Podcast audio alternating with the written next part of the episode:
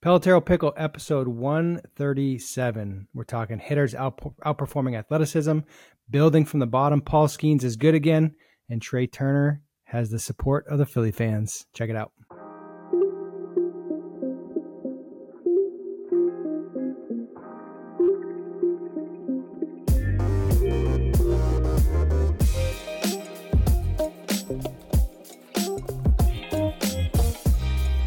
Pelotero Pickle, episode 137. It's a Labor Day issue. My name is Bobby Tewksbary. Joining me is Chris Colabello. Before we get started, a reminder to send your topics and questions to pickle at pelotero.com or find us on social media at Pelotero Pickle on Twitter, at Pelotero app, basically everywhere else. Uh, and then you, if if you follow the show, you probably follow Chris and I on Twitter. So hit us up there. Uh, Chris, how are you doing today? Hello, Bobby. I'm good. How are you? Doing pretty good. I'm excited to get work done today on this Labor Day. I always feel weird. It's like you're supposed to not work on Labor Day. Feels like you should work on Labor Day. According to the title, The celebration of working. yeah. Yeah, you celebrate working by not working. Based on your affinity for definitions now, I would say it's defined poorly. Yeah. So on Labor Day, yeah, it's the day of labor. It's I just looked it up. It's recognition of what workers have contributed to the nation's prosperity. I feel like working would honor them. Not working is kind of like a you take a day off to recognize their hard work. It's kind of How many holidays do you think are actually in place just so teachers get days off of school? Mm, I don't know. Uh, There's a lot of made up holidays now. Like there's like a like donut day. There's like international cut your grass day. I don't know. There's a bunch of like made up holidays now. I don't know what the guidelines or the the rules are for those to I feel like so many holidays now. Remember when you're in high school and you couldn't you couldn't really wait for the four day week, right? Whether it was it was always better when you had Friday off, then Saturday and Sunday coming because it shortened the week from the front. But having Monday off wasn't bad either. But the thing that I don't understand about Labor Day is why schools start and then you have a three day weekend right away. That makes no sense to me. I always liked I liked when uh, you would go to school the week before Labor Day as a three day week, and then Labor Day Labor Day was a four day week, and so it's you're like easing your way in. You go a three day, four day, five day to get it going. I Kind of like that. It's just a tease at that point. Just a tease. All right, I just pulled up a calendar. Uh, we've got four days here. Today is Labor Day, obviously a holiday. It's also National Wildlife Day. It's the West Indian Day Parade, and it's also World Sexual Health Day. So, uh, get out there and celebrate, everybody. How do you how do you get a holiday? You just request one? I don't know. I just googled it. It's uh, I just googled it. I mean, tomorrow there's five. There's three different things. Tomorrow, oh my, tomorrow's National Cheese Pizza Day.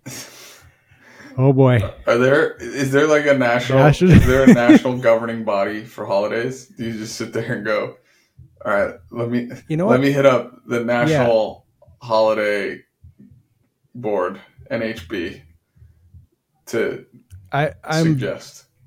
it's a it's a great point. I would like to know how to apply for something like that'd be fun to do like a National Pelotero Day. I would come up with something way better Or- than that.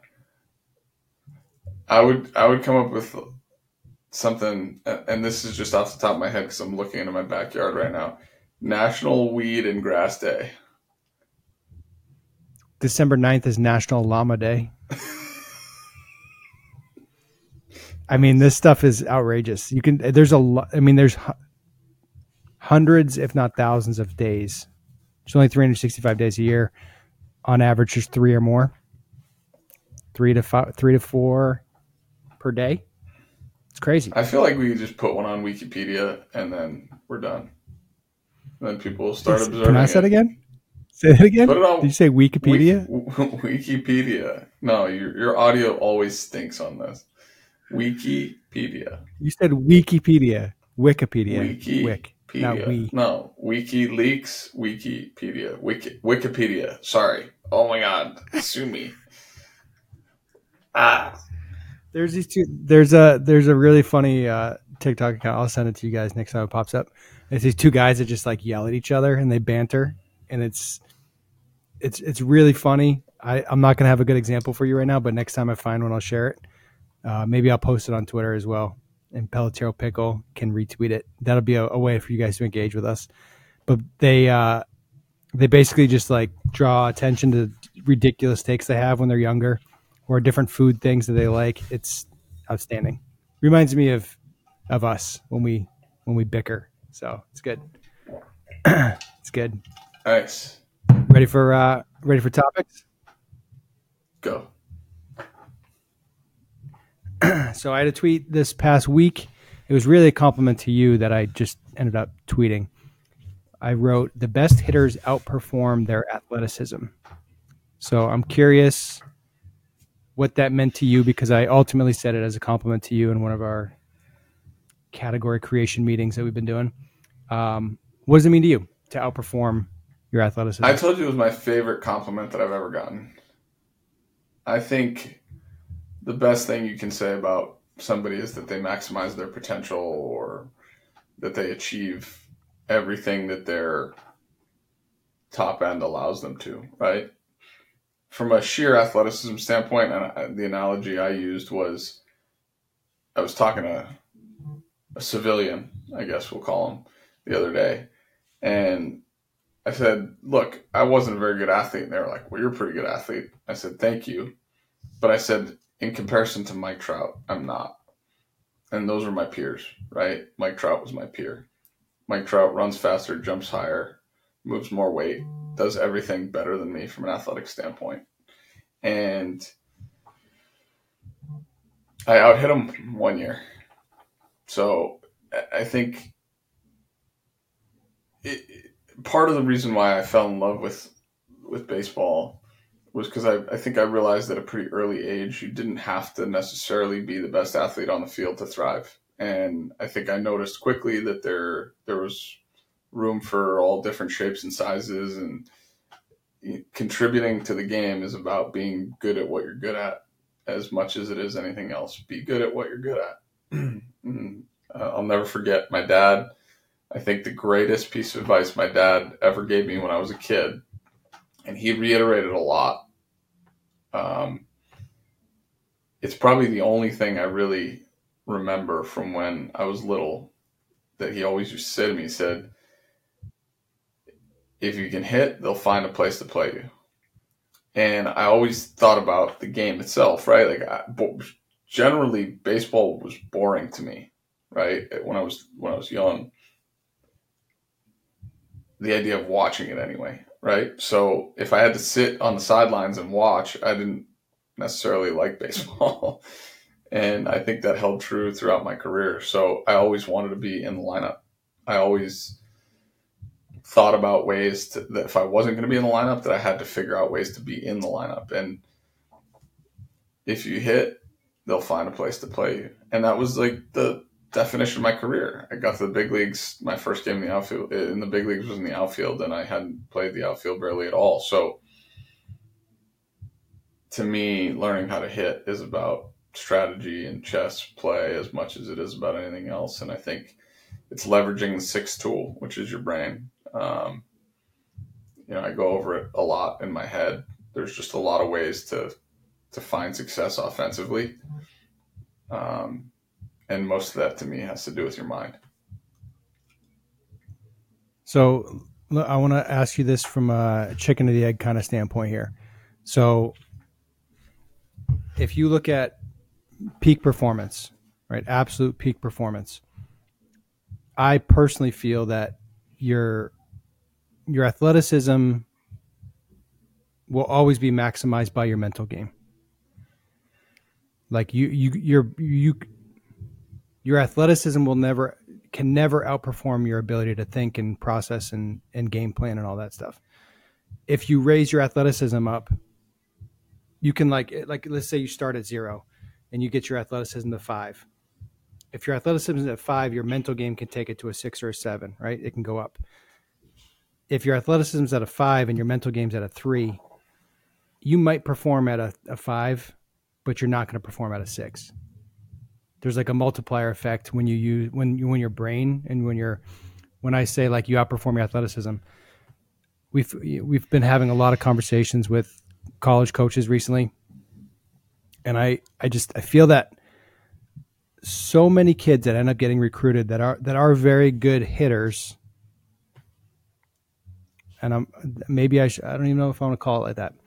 They have success as hitters. They're good athletes. They get to the next level and they've never had to develop the mental side of their game. so when they get to school and they're facing like they're facing the best pitcher in their league every single night because that's ultimately what college is. It's like you're going from playing a bunch of scrubs all the time in high school. Like if you're that good, if you're going to like a power 5 the kids you face in high school are scrubs. They stink compared to you. So you just beat up on them because you're just out. You outclass them. I, I had an analogy last week that imagine, and this I'm gonna. I don't know if this is the best analogy, but I'm going to have some analogy for for travel ball parents that I want them to picture this every time the score is like 14 to nothing. Imagine you're on a dirt bike track, like one of those motocross whatever things, and you're just you're zipping around on a motorcycle on a dirt bike, right? You're doing the doubles, you're doing the triples, you're doing the little like the bumpy things. I don't know what they're called. You're just zipping around the track, and then somebody else comes out on the track on a mountain bike, and they're just riding around on a mountain bike, and you're just not as good. You're just like the guy's literally doing like backflips over you on the mountain bike and the guy on the mountain bike, his parents are in the stand clapping, like, good job, you're doing it, good job. And you're getting smoked 14 to nothing, and you have no chance. The dirt bike could go at 25% speed and still be successful. They're still going to win that race against the mountain bike. It's just an absurd competition, but that's what happens when you go out on the field. I just want parents to be looking out on the field, visualizing their kid riding a mountain bike, and everybody else is on a dirt bike, and you have no chance. Or vice versa, where like it's a waste of time for both parties. It's yeah. just it's absurd. I, I just, so bringing that back to the the hitting specific thing, if if you're a dirt bike facing mountain bikers in high school, like you're if you're the Power Five kid playing non Power Five competition, you're just better, and you never have to develop the mental side of the game to be successful. You can get away with just being better. So when you get to the next level, when you're facing pitchers that truly challenge you physically, the mental side of the game is the thing that's missing, and that's the piece that allows you to perform. Take that five to a six or seven, and yes, you want to always improve your athleticism, but this is kind of our our rub against like the whole yeah, like increase your bat speed. Yeah, go for it, go get them, increase your bat speed.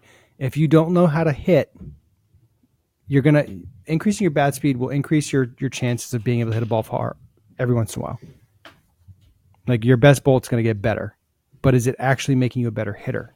the the question the question becomes right, and I think I think I am to answer this in three parts. Number one, I sent a text to the group, and I want to talk about it. You guys should be looking at it now. And the first part is you think about when you think about the game itself, right? And you think about how players relate to moments, right? The the the first part is we need to, as hitters, understand what what the goal is in any given moment, right? What like what are we trying to accomplish? And, and you mentioned last week you loved when best on best, right? Like the Miguel Cabrera against Justin Verlander matchup, the the guy against the guy. That was the entertainment of the sport for you. And like that happens a lot in Major League Baseball. It's best on best, right? Leverage situation in the game, and and it, it relates to the, the the text I just sent you guys. It was an bat Rafael Devers had the other night against uh, the Astros, a pivotal game, critical series, right? The Red Sox needed the game to be able to essentially have a chance, right? And not that you want to count them out yet because there's still time, but uh, they were down 6 2, two outs, two runners on, and basically a spot in the eighth inning where if Devers hits a double, you know, they have a fighting chance. Or if he hits a homer, they're down one going into the ninth, or still with two outs in the eighth. And he took an at bat against uh, reliever, hard thrower, one of their leverage guys. And it became abundantly clear after the second pitch, the bat, what they were trying to do to him. And, you know, we, we know the Red Sox pretty well. We know their their staff. If you're going to attack Rafael Devers, you attack him with the fastball up, right? Because you're going to get him to chase. And we're talking about like the tierdoms of superstardom and how the Astros superstars really sh- like shined in that series. It was Alvarez, Bregman, and Altuve. Altuve hit for the cycle. Alvarez was like nine for two, and Devers had a tough series, right? So Rafael Devers is a really good hitter, and if you go look at that at bat, it's just a microcosm of what that series represented. He got, I think it was eight fastballs at the top of the zone, and one of them was one to hit. He missed the spot, and he missed out over the plate on 1-0, and it was a big swing, gangster hack, like trying to hit the three-run homer because the moment got big, right? And and he kept swinging at the same pitch, so you have to manage those moments right? You have to manage the understanding of those moments. And, and directly related to the athleticism piece, there's plenty of guys that can do stuff. Like there's plenty of guys that can hit it hard, hit it far. And it, and it ties into the other thing that we saw. There was a tweet that went out last week that said, you know, the higher, the higher level that you get to pitching wise, like more velocity, better stuff, the less bat speed seems to matter in the results. And I was like, well, duh. Like in the history of things that people have known forever, here's another captain obvious statement. It's the see how easy you can swing and hit it hard, right? If you work on bat speed as a young player, right? If you're if you spend an hour a day working on your bat speed, if you spend two hours a day working on your physical, on your gym stuff, on your on your your your sheer athleticism stuff, then you spend spend two hours a day hitting, right? Or whatever it is. That's time that you never get back and I'm not saying don't work on it, but you have to find balance in all of it because when you're young, you get away with learning the athleticism stuff and you don't get away with learning the mental stuff. There was a kid we just we just talked to that literally went to college and ran into a buzzsaw his freshman year. Ran into a buzzsaw. He just got beat up by the game. And it happens over and over and over again. Because if you're not if you're not prepared to fail, then when you do fail, it's it's daunting. It's overwhelming. The first time you really struggle, 0 for 20, 15 strikeouts, like you feel helpless. It feels like tidal waves, weeks at a time, where you're just non existent. It takes away your love for the game. And that's why I think a lot of people stop playing. So the whole wrap in is like, how does it how does it affect your emotions as much as your mental game? Because I think mental and emotional tie in together, but they're also two separate things. Well, the, just the whole game can speed up on you. I love the part. The one of the first things you said there was just understanding the moment and what like what is successful in any given situation. That's you, you have to understand that. Um, one thing that popped in my head while you were talking was like the best way to maximize exit velocity is to square up the ball. Like you you're never going to hit the ball harder than you can hit it. But if you don't square up the ball, the bat to ball component of it which leads perfectly into the next topic. Accidentally, good segue by me. Um, if you don't square up the ball, it doesn't matter. It literally doesn't matter how fast you swing. If you can't create timing, if you can't, if you can't get the barrel to the ball, if you can't square it up, nothing else matters. Uh, so that the next topic is uh, the topic on the show notes is building from the bottom. So I had a tweet that said, if you're sitting on a pitch and can't hit it hard, start there and there's been like a, there's been a, an attack on tee work over the last I don't know ten years. Uh, Tony Gwynn used to talk about hitting off a knuckle, hitting hitting off um, tee until you would hit knuckleballs with like a wiffle ball. It's like that's just telling you like you have perfect direction, perfect plane, perfect contact. Like that's beautiful if you can hit knuckleballs off the tee. So ultimately, hitting is getting your barrel to a spot at a specific time. That's hitting. The more adjustable you are, the more the more dynamic that move becomes and you can get your barrel to more more spots at different times. So it's like this three-dimensional kind of like forward and back. Can you can you create depth? Can you create length? Can you go up? Can you go down? Can you extend out? Can you pull in? like how big is that bubble that you have your it's like the bubble of success like how big is that and velocity plays a huge factor in that because as soon as velocity goes up, the amount of things you, you're limited. There is a limitation with your athleticism. If you if you never get on time to begin with, you're you're screwed. You have no chance um, against good pitching. You have no chance. But my point with that post was, no matter what, no matter what swing you have, if you can't get the barrel to the ball when you know what's coming, if you're sitting on a pitch, if you can't get your barrel to it, if it's if it's the pitch you're looking for, thrown to the spot you're looking for it, if you cannot square it up, you cannot be successful long term in this game. Well, hitting Bobby hitting. this is gonna sound weird, right? But like when you learn how to swim, right? You get in the shallow end of the pool, and there's always the safety net of being on in the shallow end, so you can just stand up, right? I, that's my comparison to hitting in practice, and then hitting in a game is like swimming against a riptide current, waves crashing down on you. Like they're they're two completely different things. Shark, shark infested. Yeah, water. they're, they're they're the same, but they're different, right? They're two different kinds of science. It's like seventh grade biology versus you know biochemistry, nuclear physics, system, whatever.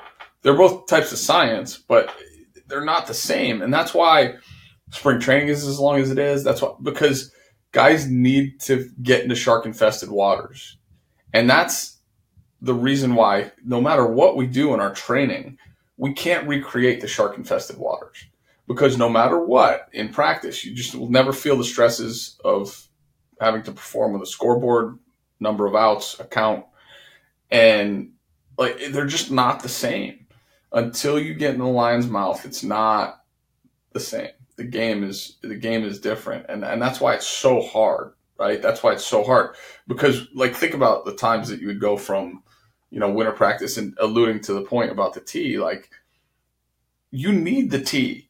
Like if you need the tee, if you don't need the tee, you don't need the tee. Meaning you have to understand what your objective is every time you go into practice and how it relates to what you're going to do in the game. Because it might be a swing thing that you're working on. It might be a feel that you're trying to create at contact, right? It might be a feel you're trying to create in terms of ball flight. The best way to do that is with a stationary object.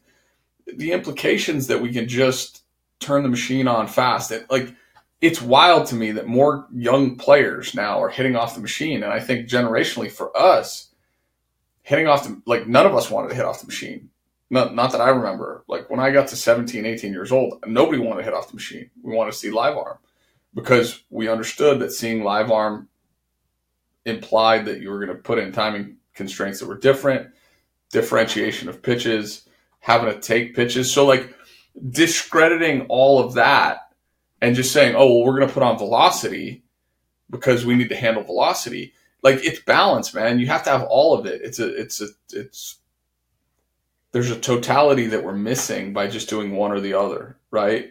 And they all matter and they're significant in development. So, yeah, guess what? Taking BP off a guy or taking flips off a guy is important because guess what? There's just going to be a little differentiation every pitch. So the the peripheral stuff that you gain by doing that is way better than the peripheral stuff that you gain from the machine. Yeah, like we would turn the machine on to track pitches just so our eyes would get used to velo. But like as soon as the guy's trying to get you out, when he hits a spot three times in a row, you're done. It doesn't matter. Like it doesn't matter. Right? If he just if he dots, you're out. Deal with it unless you learn how to combat it. And that's where like willingness and desire to to to take sub optimal swings and be able to just impact the baseball, whether it's a foul ball, whether it's late, whether it's just tip it, nick it, whatever, on pitches that are daunting matters. And that's stuff that I feel like we're not learning. We're not even talking about. People people are making it so surface level. They're making hitting surface level. So they're going back 100 years in time, but we have technology and we have data and we have stuff to analyze it. So they're saying, like, yeah, in terms of optimization, this is what to do. A hundred years ago, guys were like, "Oh yeah, we knew that," but you just understood it inherently. It wasn't like a thing that people needed to define. I guess to prove it. Yeah, you didn't need to prove it, right? You have to be like the sky is blue. So, do we need to really spend a lot of time thinking about that? And then somebody's going to come out and be like, "The sky's actually not blue. It's blah blah blah, based on the the sun and the clouds and the atmosphere and Yeah. blah blah. It's it's not actually blue. It's like, well, what, what's practical here? Uh, a couple things that that stood out to me when you're talking. Um, I used to love doing tee work, and it was more just like a check in. Like, can I do what I'm trying to do? Um, how about mentality of a hit and run when you get a hit and run sign? Do you ever get a hit and run and just feel relaxed? Like, oh, I know I'm swinging right now, so I don't have to. Coaches used to put it on all the don't- I don't- time. They used to put it on when you were scuffling. They would just put the hit and run on, so you didn't have to think. Yeah. So there's like that's just a such a simple example of like how decision making matters in terms of confidence, in terms of just all this stuff. I used to like hit and run. I know I'm swinging. Stand away, look away. As uh, Ken uh, Ken Herring used to say that, and uh, that was NECBL. But uh, stand away, look away. Yeah, I'm I'm going to swing. Period. I don't have to think. Just swing. Um, s- little side note i wish at the youth level i have a couple rules for youth baseball that i would implement one rule is like center field's shortest not the corners not not pull side i wish center field was shortest um, second rule would be you swing at all pitches and the umpire calls balls and strikes based on pitch location not based on swing and miss just teach kids to swing the bat and they would stop swinging if they couldn't hit the ball they would just like eh, they they would be active taking all the time which would be cool Well, in, in Uh, line with so, that, yeah. wait, stop there. In line with that, how do you figure out what your range is if you don't figure out what your range is? Right? Like you Right. have to learn your range at some point. You have to learn where your happy zone is. Like everybody assumes middle of the plate is middle of the plate, but I tell you what, when you go to the youth games and you got every hitter is standing on the white line because they're afraid that the umpire is going to call the ball six inches off the plate. That's it. That's there. It, it, it, I mean, not go watch ninety nine percent of amateur hitters, especially the good ones, right? Like they're all on the white line. They're all on it because they don't. Ninety percent of pitches are going to be away because kids are taught to pitch away. They're scared to pitch yeah, in, pitchers and, and it's it's a whole. There's a whole ecosystem that exists within like hitter development, and and all of it matters because if you don't check all the boxes, then you're gonna you're gonna be exposed somewhere, right? You're gonna be exposed, and that's that's why for the longest time people would say you have to learn how to hit. You have to learn, and when you're young, you just don't. It's it's never been an experience until you get kicked in the face, and I I think I got lucky. I, I got I got punched in the mouth a lot when I was young, and it made a difference. I going to the big field sucked. Going to high school sucked. Like I, there were a lot of times when I felt less than in the game, right? Like it, it just I was a year young for my grade. I was always playing up with the guys. Like it, it just I felt less than, and because of that, I don't know. It, it I started building my armor sooner, I think, but it also it, it you know there was the level of fear and all of that that that tied into it, and I think the fear kept me on my toes as a player. It's good. The last thing that, that was in my head was um, mentality on a 3 1 or 2 0 pitch. I remember being uh, freshman playing JV. Um, I used to take a lot of 3 0 or 3 1 and 2 0 pitches, like just right down the middle, just fastballs, just grooved. My coach would always wear me out and just really stress that I needed to be swinging at those pitches. And at the time, I felt more confident working the count than I did taking a, I don't know, big swing. I, I used to fear taking a big swing and trying to do too much. Um, but just from a confidence standpoint, the mindset of a hitter 2 0, 3 1 is huge. Um, that same coach used to tell me, I wish you could start your at bats with two strikes because you become such a better hitter with two strikes. I always thought that was interesting. That's something that stood out to me because it min- it just minimized your options. I think that's what it ended up doing. Like 2-0, 3-1, I was I was more afraid to make a mistake and take like not hit a ball hard that I'm supposed to hit a ball hard, or swing too big and, and just fly out. You know, it was, it was more fear of mistake than it was here's an opportunity to do something awesome and just put a good swing on it. I used to always have to tell myself swing fast, not hard. That was like a just an echo in my head: swing fast, not hard. Swing fast, not hard. Um, but that the mentality, that two zero three one mentality, I think reveals a lot about a hitter's confidence and who they are as a player. It's just a side note there, little thought. You have anything to add on that? You have ever moments in your career where swing? What was like? Let's go back to like high school Chris Colabello versus big league Chris Colabello. Mindset on a 2-0 pitch. Uh, that's a different cat. That's a different cat, man. You start to understand. What changed? You though? start to What was the understand. But you just get you feel in the driver's seat, right? You feel in command. Where in high school, like there's there's this innate fear uh, about making outs that you're you're just you don't understand it. Like you don't understand the power of 2-0. You don't understand the power of 3-1. You don't understand the freedom to swing and miss. You don't understand because the swing and miss was still daunting to you in high school, right? Like it it created this effect of like, well, I was supposed to hit that. It was 2-0 and so just really understanding the different moments and how they all tied in together. If you put me in a 2-0 count when I was 30 or 28, like you're gonna be lucky to get out alive on the other side, right? And and that was just a mindset thing. Um, it it all plays a role, right? It all it all matters in the sense that we just need to have this presence about us, and, and like when you start to see the results of like the stuff that we would show our guys, where you know plus counts guys hit 300, 400 points higher it, there's just margin for error, right? Because it, comes down to margin for error as a hitter. Where where is your margin? And you sit there and you think about it and you go, all right, well, if I'm if I'm hitting with two strikes, I have limited margin for error. Where if I'm hitting 3-0, 2-0, 2-1, like you have some wiggle room. You can get away with stuff. The fast not hard thing was a was a, a for sure for me.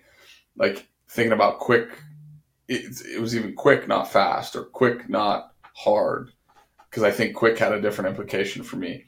So it's like defining all these things that are like, they're just, they're, they're like little things that kind of just get overlooked now because the, the majority of the conversations are about, well, what's your back elbow doing or what's your rear hip doing? Because the implication that movement can put you in a position to be successful there is a there's a competitive advantage to be gained from swinging more efficiently, right? But swinging more efficiently has everything to do with being on time, right? Like we, you always used to say, timing is your swings. Timing is mechanics. Mechanics is timing, and it, there, there there isn't a statement that could be more true than that because, like, the guy could throw the ball yesterday, I could swing today, and I could have a great swing and it does it literally it doesn't matter. So that's again, it's it's so much of the tie-in with why hitting is is built to be so difficult because you have to you have to match what somebody else is doing. Really, it's the it's the defense not offense thing, right? Like you're you're you don't control tempo, you don't control timing, you don't control any of it. You have to respond, really. Yeah. The I like thinking about imagine facing somebody throwing like 200 miles per hour, or like if somebody's shooting a ball out of a cannon, Yeah. like you could time that up. If you know when that ball's coming out, you could time that up, but you have to get hyper hyper specific about where you're aiming before the ball's even released. So the less time you have, the more likely it is that you're going to guess wrong, and the the less you have to guess, the more your swing dynamics become a factor. It's almost like if you have a terrible swing, your your options are limited, so you just you have to know what you can and can't do. And that might be like self-inflicted where you're just not a good athlete or your swing stinks or the pitcher's just that good and you have to you have to recognize your strength against that pitcher and you there's only so much you can do. There's only so many things that you are capable of doing against that arm. So you just have to shrink what you're trying to do. Well, Not but it also you're trying to do. it also ties in directly with how results directly define how people are feeling. Like it, it all, it's all like a big tie-in, right? When you're the, the, the better athlete in high school and you're facing a guy throwing 81, like you get away with so much stuff, like the ground ball in the six hole, the, the, the, you know, the knuckle sandwiches are few and far between because very few guys will come challenge you on that inner third of the plate. And even if they do, do they have enough fastball to to, to mess with you. To, yeah, you're just gonna you're just gonna smash yeah, it. Like it doesn't matter. So it doesn't, it doesn't, speed you up. You know, the funny thing, the weird part about this is I look back to all of it, right, and I think about how much I used to pull the ball when I was young, right? It's pull, pull, pull, pull, pull, and it wasn't necessarily. It, it was when I was in little league. And then there was a stretch in high school and like early college where the opposite field was actually open to me. It was not on purpose. It was just more like late barrel right center would show up, like the ball, the elevated fastball, right? That that had a little giddy up. And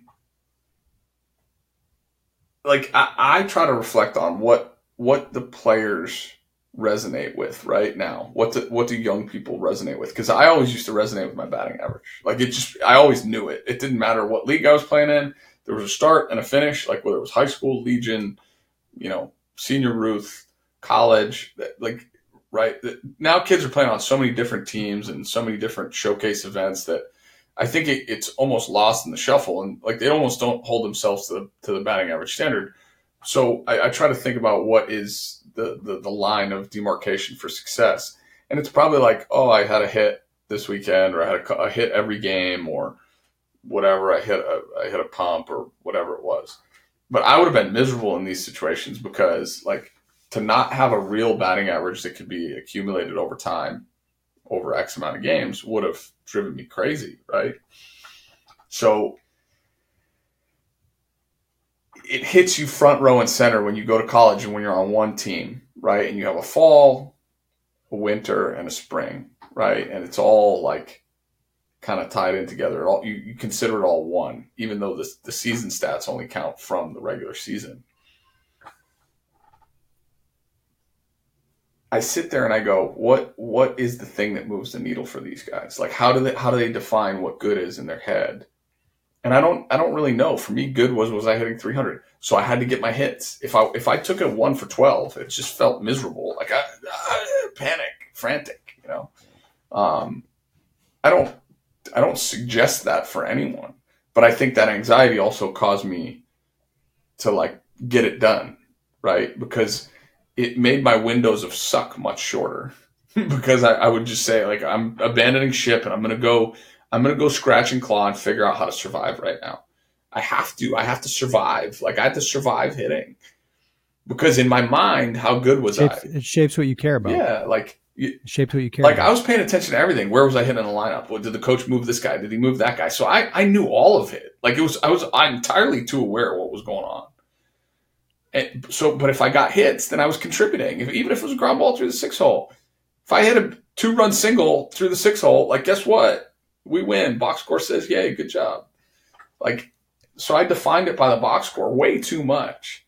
Because if somebody had just could have been able to, like, it's again, like I talk about compensating in the opposite direction. I was a guy that was so focused on how many hits I got that if somebody had just come in and said, like, a, a if I had gotten a chance to talk to a big leaguer and said, "Dude, you smash. You're just destroying baseballs and you're out. Like, who cares? I would have probably been like, well, that's good. But my my source, my baseball mentor was my dad. My dad came up in a military background. He was a pitcher who just, you know, if he if he walked three guys in a complete game shutout, his his dad was like, "Why'd you walk three? Like, so think about what three for four looked like for me. It's like, oh, well, why'd you make it out that fourth time? You know it was good and it was also bad. I had to mm-hmm. learn how to manage all of it. You have to learn how to manage all of it. Yep. So, kind of building off that, good segue again. Uh, great news. Uh, SEC baseball is now equivalent to Double A because Paul Skeens had a good outing. So everybody that used confirmation bias to say that a bad outing means it's not Double A, now they have to reverse course because Paul Skenes had a good outing. He got people out Therefore, through the transitional properties of association and logic and flux and, uh, capacitors, uh, double A is now, yeah. Yeah. So we talked about this last week. This is all a joke. Um, our our boy Fry Daddy was trying to talk trash and said that Paul Skenes having a bad outing means he stinks and that he's not good. Um, how about like a guy that throws a hundred with a nasty slider, two shapes of sliders, and a changeup? He's probably pretty good. It's pretty good. The short sightedness of our society is like more the topic here, right? The the short sightedness. Well, I also I also want to point out how many guys are getting promoted super early right yeah. now. The short sightedness of attention grabbing headlines is more bewildering to me than anything else. Let's again be well. They were all silent. Nobody commented. Let's nobody commented yeah, on. But it. let's again be clear. If you're good, then you're good, and if you're not good, then you're not good. The problem is nobody knows what fucking good is. Like nobody knows. No, we got to put the censor. We got to put the censor on the episode. I don't care. Or we can bleep. Like that. I'm mad. I had to get mad at that. Nobody knows what good is, and everybody knows what good is, but nobody knows how to define it and say like, yeah, this guy's good or this guy's not. I heard a major league executive recently say to me, college baseball is now uh, a fast track to the big leagues because college baseball's gotten really? significantly better, right? So all the kids that were worried about getting drafted uh, like at a young age, like so many guys from this year's draft class are in double A. Like Matt Shaw just went to double A. Schanuel's in the big leagues. Well, let's I mean, let's look at this objectively. The transfer portal, the the shortening of the draft is it's made it's made like the mid majors, D2s, D3s, JUCOs into the farm system for the Power Fives. The Power Fives are now the farm system for the minor leagues, which it always has been, but it's just the the the talent is getting so condensed at the top. So yeah, by default, like the championship game had what was it 13 and 6 19 players that got drafted last year you're, alone you're, on those two rosters? The whole game is shifted at the major league level right? To expedite the the young player getting to the big leagues. Because and i think it, this is just recognition of multiple things. Number one the younger player costs less right? They, they cost less in terms of what what they pay for them and number two there's fewer jobs in the minor leagues which again it's all it's an, it's all at the end of the day, it all comes down to follow the, the dollar signs, right? Like, oh, you want to pay minor leaguers more? Well, we have to have less of them.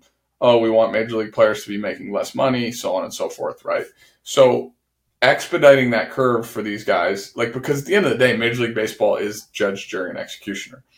Like they, the, the, the executives, the way they structure rosters, they are.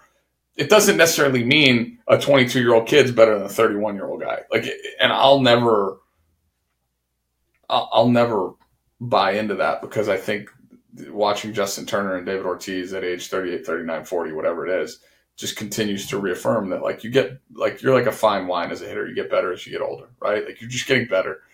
There's no stopping better. And I let me put it this way: I think good hitters get better every stretch that they go. I think good hitters get better because they learn the zone, they learn this. They talk the article on Turner with the lanes. It was unbelievable because you just have much more ownership of what makes you good and you understand it all way better and you're much less emotional about it.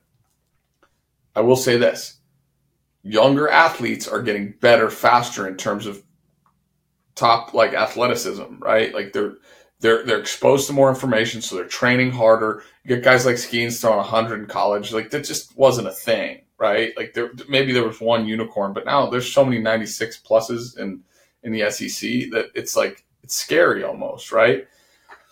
So are those guys prepared to play in the big leagues? The only question you have to answer, the only box you have to check is are you ready mentally to play there? Because there were plenty of guys that came out of college baseball in 2000 that were ready to play in the big leagues. You didn't know if they could handle the emotion and the mental side of it, which is why like they backloaded minor league rosters with minor league free agents and there were just much much many more guys that stuck around longer. Like it was like if you got to the big leagues, you could keep a job till you you didn't want one anymore, right? And that's just not happening as much. That all that being said, don't get it twisted. Any given guy, the Hurston Waldreps, the the the Rhett Lowders, the guys that we saw in the College World Series, the the Paul Skeneses, they can go pitch a big league game tomorrow and throw a shutout if they throw their best game, right? If they have their shit, if they throw their stuff, if they throw the ball where they want to how are they going to deal with what happens when they get kicked in the teeth? When guys put together an inning of grimy at bats against them, like the game is not about how good you can be at any given moment. The game is how good you can be over time. And therefore you have to learn to be good when you're bad. When you don't have your stuff, when you're not your best. And that's what makes up a player's resume is what he does over the course of a season and a career, not just one outing. So let's like the short-sightedness of society is what bothers me more than anything else in all of this. Like stop, guys. Stop. Stop, please. One outing doesn't define the player. One at bat doesn't one game, one week doesn't define the player. We all know this. But everybody's just jumping the gun to have a clickable headline. Clickbaity stuff is trending, so like whatever. Attention. They want attention to feel important. It's fun. It is fun. Uh, Trea Turner has been lights out since the Philly fans gave him a standing O. So he he's had a kind of an interesting run here. Huge contract in the offseason was an 11 year deal, something like that, 10 or 11 year deal. Um, he went absolutely bonkers for Team USA in the WBC. Like just went off. He carried the team. He was electric. Um, and then he just struggled this year. So Philly stood up for him, literally, not just figuratively. They literally stood up for him. They gave him a standing ovation, and he has been Trea Turner since. Um, what are your thoughts on this situation? What, do you think went into the, his mentality? I'm going to pull up his stats while you talk, but what do you think is going on through somebody like I mean, he's a I mean bona fide major league player. He his contract is huge. So how can a guy like him and like I guess what does it say about the the fragility of a human mind that a guy like him can struggle for so long and then a stadium stands up and claps for him and he just goes off. I actually I'm not gonna lie to you, I love when guys that I know are really good players sign monster deals and they struggle. For 300. I love when guys struggle in year one because it means they care. It means they care. They care to live up to the contract. It means that they care. And and look, not all situations are created equal, but in this case, I will.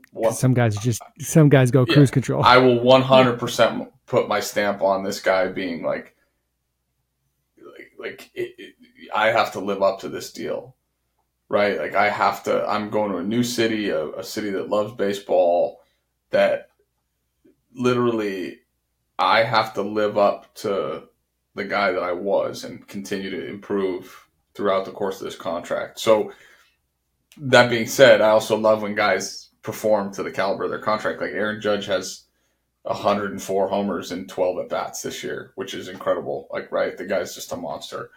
Um, but there's something to be said for the guy that signs the long term deal. Bogaerts, same thing in San Diego this year. Like they're guys that care, man. They care. And and guess what? When you care, what happens is you put the weight of the world on your shoulders. And because of that, it just means you're human. And it's okay that you're human. Um, the storyline here is cool because the Phillies were obviously started playing great. Um, you know, Bryce came back, all this stuff. Like got guys playing really well, the Bryson Stotts and, and stuff like that. And and you know, you're talking about a team that was in the World Series last year who was really talented to begin with and very capable of doing it again the moment, the defining moment was if it was the crowd standing up and giving him a standing O is like kudos to Philly fans because it was probably the day that he just let go. And I we talk about like let go all the time. It's stop putting extra pressure and anxiety on yourself because living up to that deal, like it, it goes hand in hand with the conversation I had with Bo at Fenway last year, right? Like at some point it's it's a landmine, right? It's just a landmine in your career because you think you stay the course, you're going to keep doing your routine stuff, you're to just keep going about the the, the journey, right? You get a, a, day older, a year older, whatever it is, and, and things change a little bit.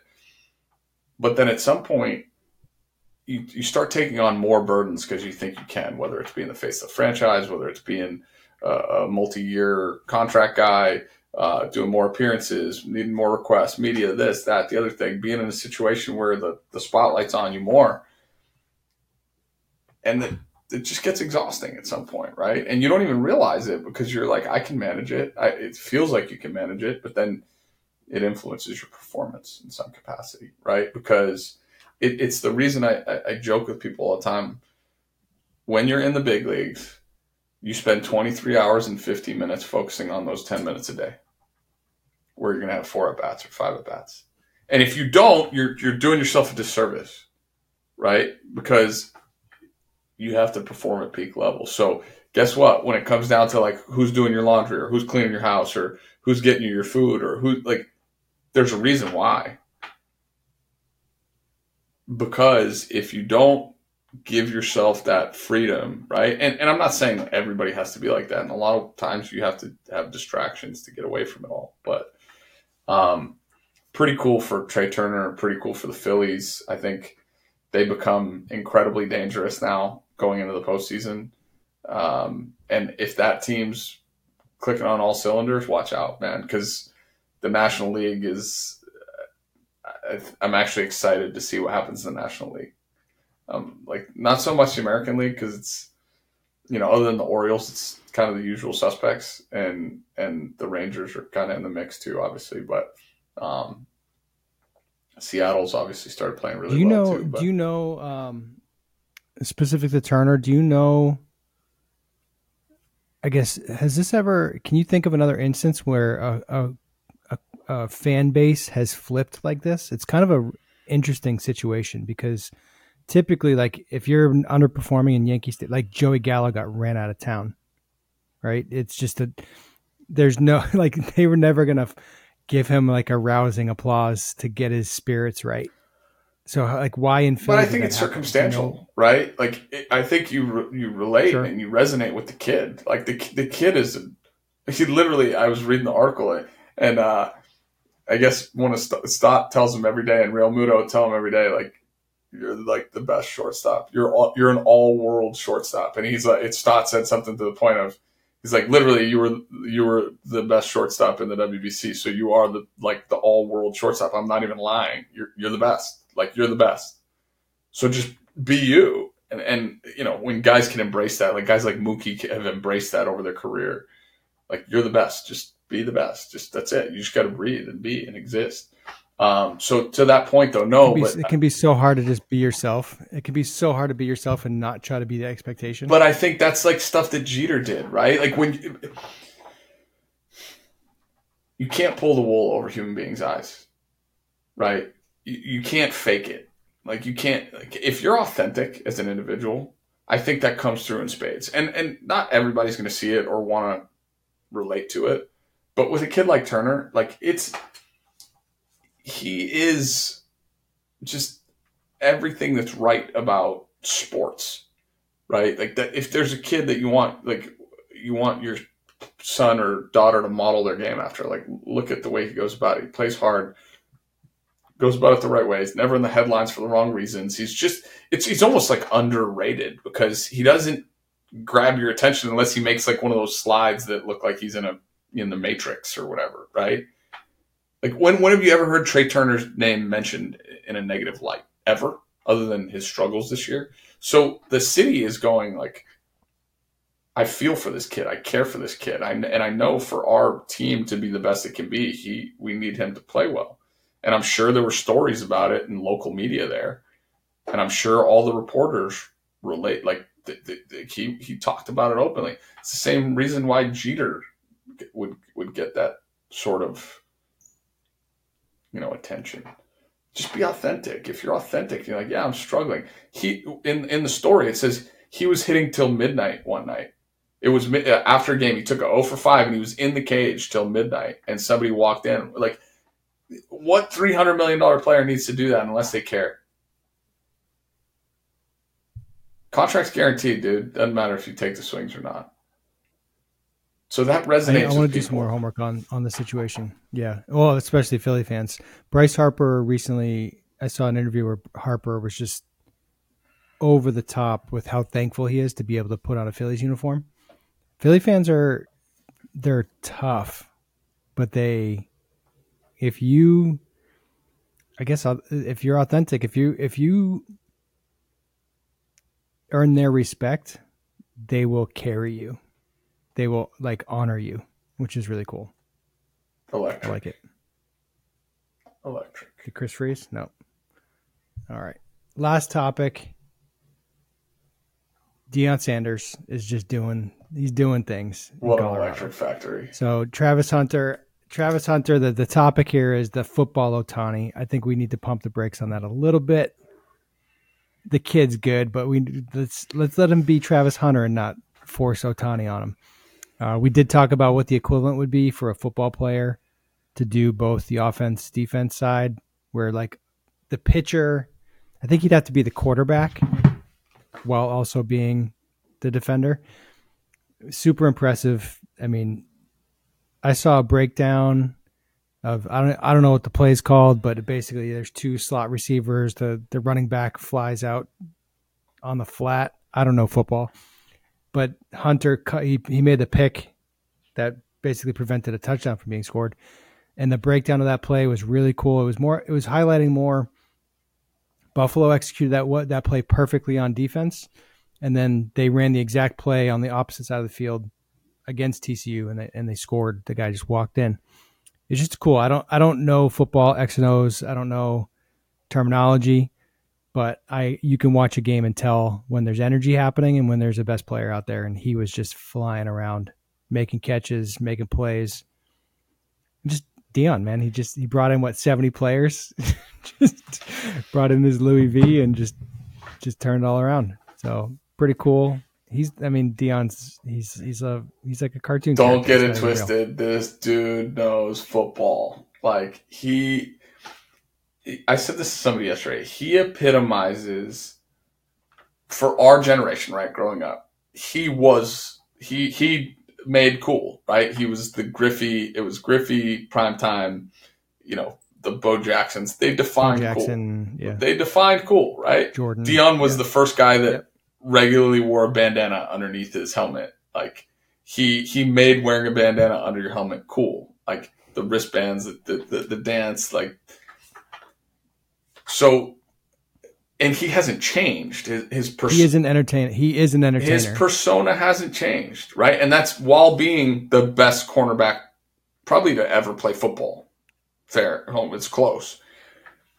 there was a there was a video he did with Peyton Manning, and he asked him like, "Why did you?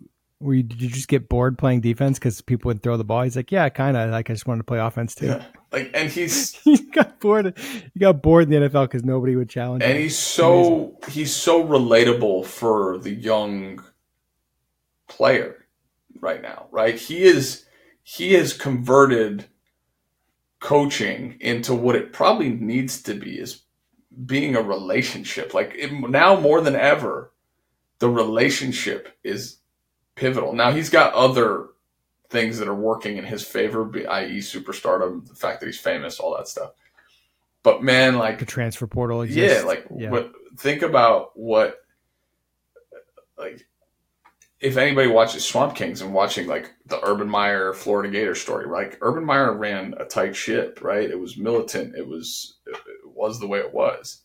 And now I'm sure Deion had like holds high levels of accountability, but you can do that while being incredibly relatable to a young athlete. And it, I had no doubts this guy was going to succeed. Did I know he was going to beat TCU in week one on the road? I don't. I, just, I don't make predictions like that, but I, I believed he was going to compete, and that kid's a stud. Like he's a stud. I don't. Again, maybe pump the brakes on the Ohtani comparison because it's his first Power Five game. But uh, again, like I think there's,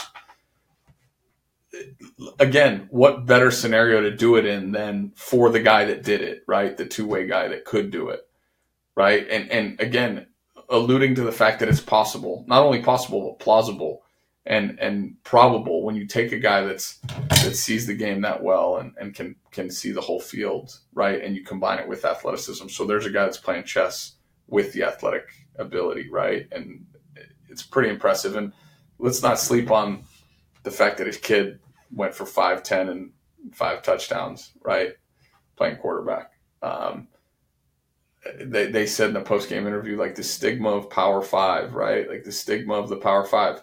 At the end of the day, it comes down to a collection of young men. Sometimes you get out athleted, right? But if if you're if you check the boxes and you play chess and everybody else playing checkers, like you got a chance, man. And then I think they're, you know, I I wouldn't be surprised if they're in the top ten in the country sooner rather than later. So it, it's just he is Deion is the package, right? He makes you believe he's got the swag, he's got the charisma, he understands the game inside out and backwards. Don't get it twisted. This dude was one of the smartest football players to ever play the game. And I think that gets overshadowed by the fact that he was prime time, right? But you don't get that good without being that smart. And I heard him say a line on on Coach he, Prime last year, yeah. sorry, last point. and this was my favorite thing, and I think I alluded to it. I, he, he said it in in the interview. I was watching the the documentary. He said, "You better find something bigger than yourself to believe in, because you'll quit on you." And alluding to how much you need to believe in team and, and that chemistry and environment and everything he's done is like, dude, with full confidence, like we're going to do this. Like uh, you guys can believe what you want. You're just giving me bullet, bulletin board material. I got the receipts. He said, I got receipts and he said it in the post game yesterday. I got receipts. Yeah. Well, it's. I mean, it's it's it's both obvious and profound, and I've been like that combination of things is really cool. Where if he wants you as a player, he's set a standard to say, look, look, we want to be the best. And if he wants you as a recruit, he's basically saying, I think you're one of the best. And I want to build something special with you. But you need to believe in what we're doing because I believe in, who you are. That's so powerful to tell a kid. And it's he's he's not. They asked him about uh, how they get Hunter. I mean, Hunter was committed to Jackson State, and he's basically going to follow Prime wherever he goes. That's wherever he goes, he's and if you look at transfer portal, like what's going to happen in the next couple years with like he he rebuilt the entire roster in what six months. he turned the whole thing over. When did he get the team? So he's built a team that's a top twenty five caliber team. They just beat the seven number seventeen team in the country. It's first week of the year. Blah blah blah.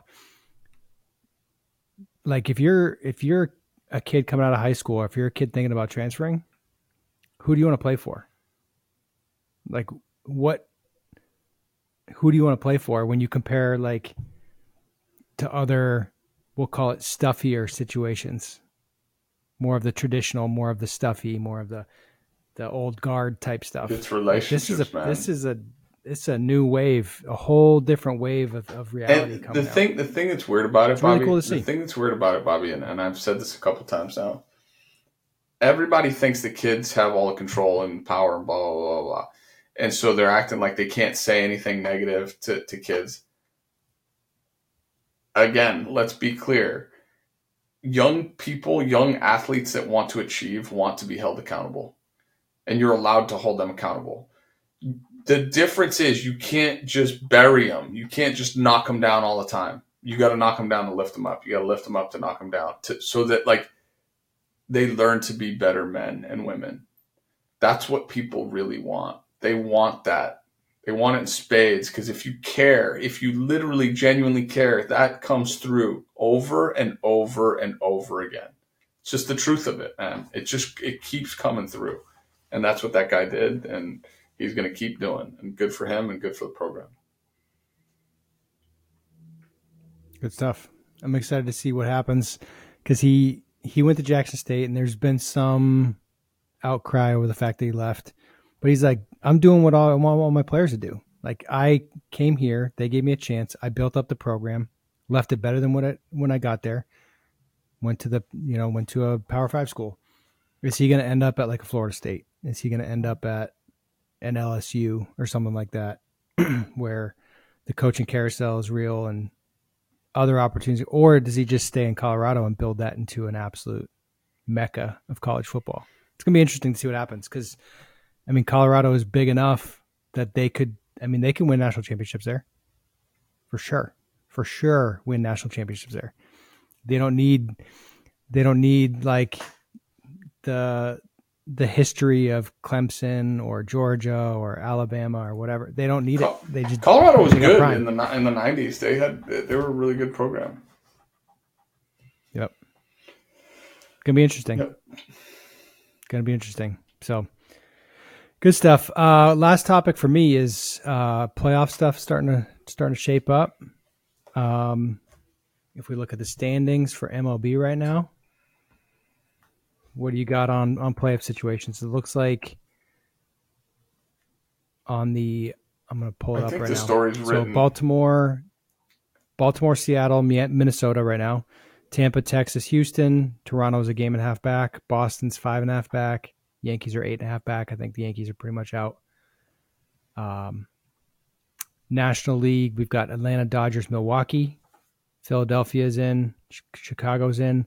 And then Arizona, Miami, San Fran, and Cincinnati are all tied. So very, very close. yeah, Chicago's still got a. They st- they're like two games up, I think, in the wild card from the last place team. Uh, Phillies plus five and a half. Chicago's plus three. Yeah. Uh, and then Arizona, Miami, San Francisco, and Cincinnati are all tied. Yeah, so those the, that that second and third spot are still up for grabs. Um, the American leagues just really is Toronto. Can Toronto make a push? Uh, Boston Boston had to win the series against Houston at home to have a chance, but then Houston just got swept by the Yankees. So, um, never say never, right? But I mean, it's pretty much written. It's just that last spot in the National League, and to see if Chicago can hold. And there'll be a lot of interdivisional stuff. Uh, I know Houston's playing Texas this week, so that could have an impact on things. Like if one team they're, sweeps, they're currently tied. yeah, Well, if one team sweeps, then right they take over the the the second wild card.